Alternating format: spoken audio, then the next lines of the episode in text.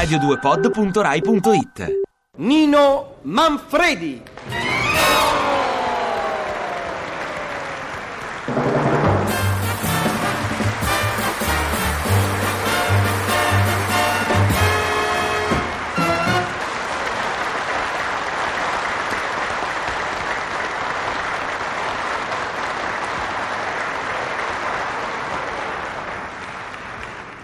Puntualizziamo. Dice tredici, eh? Sono tredici settimane che puntualizzi. E lo so, lo so, ma il risultato?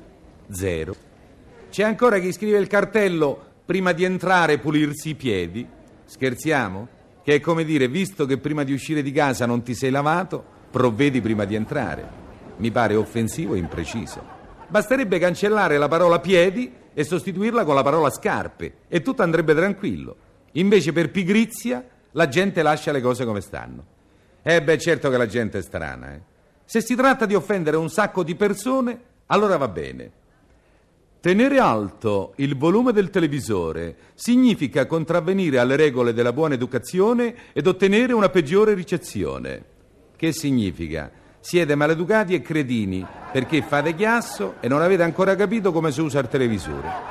Quando invece si tratta di urtare la suscettibilità di due persone sole, allora si sta molto attenti, come fanno i rotocalco.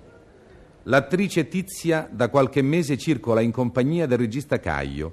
I due hanno passato insieme anche un lungo periodo di ferie a Saint-Tropez. Sembra ormai certo che siano legati da affettuosa amicizia, tanto più che proprio ieri è nato un delizioso bambino a nome Sempronio. Hai capito? Che te fa l'affettuosa amicizia?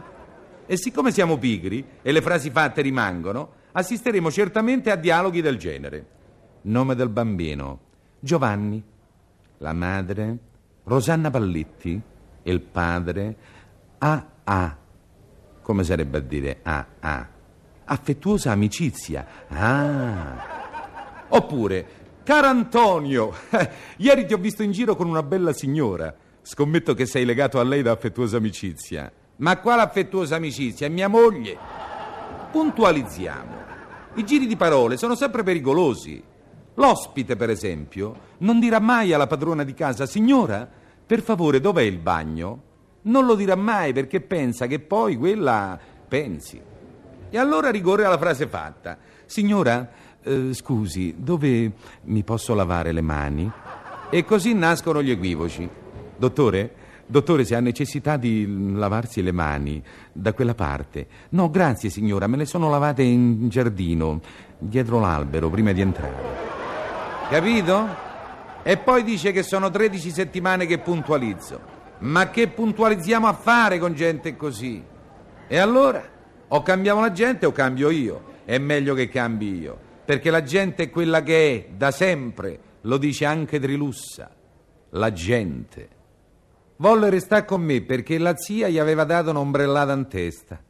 Vedrai che sarò buona, sarò onesta. Carlo mi disse: non mi manna via, se non lo sento faccio una pazzia. Io che leggevo gli risposi: resta. Tutta la gente disse: ma che ha fatto? Si è presa a casa con la scivolosa? Povero Carlo, è diventato matto. Naturalmente me ne innamorai. L'amore è un'abitudine. Ma un giorno, per via di un fregno che gli stava intorno, mi disse: Carlo, me ne vado, sai? Vado a Milano e forse non ritorno. Io che scrivevo gli risposi: vai. Tutta la gente disse: l'ha piantato, se vede che c'è sotto qualche cosa, era tanto carina, che peccato. Un mese fa rivenne, non ve dico. Quando mi vide mi baciò le mani, come per ricordare l'amore antico. E poi mi disse: partirò domani. Però se mi rivoi pianto l'amico. Io che fumavo barbottai: rimani. La gente disse subito: hai sentito? Se l'è ripresa e forse se la sposa. Povero Carlo, si è riminchionito.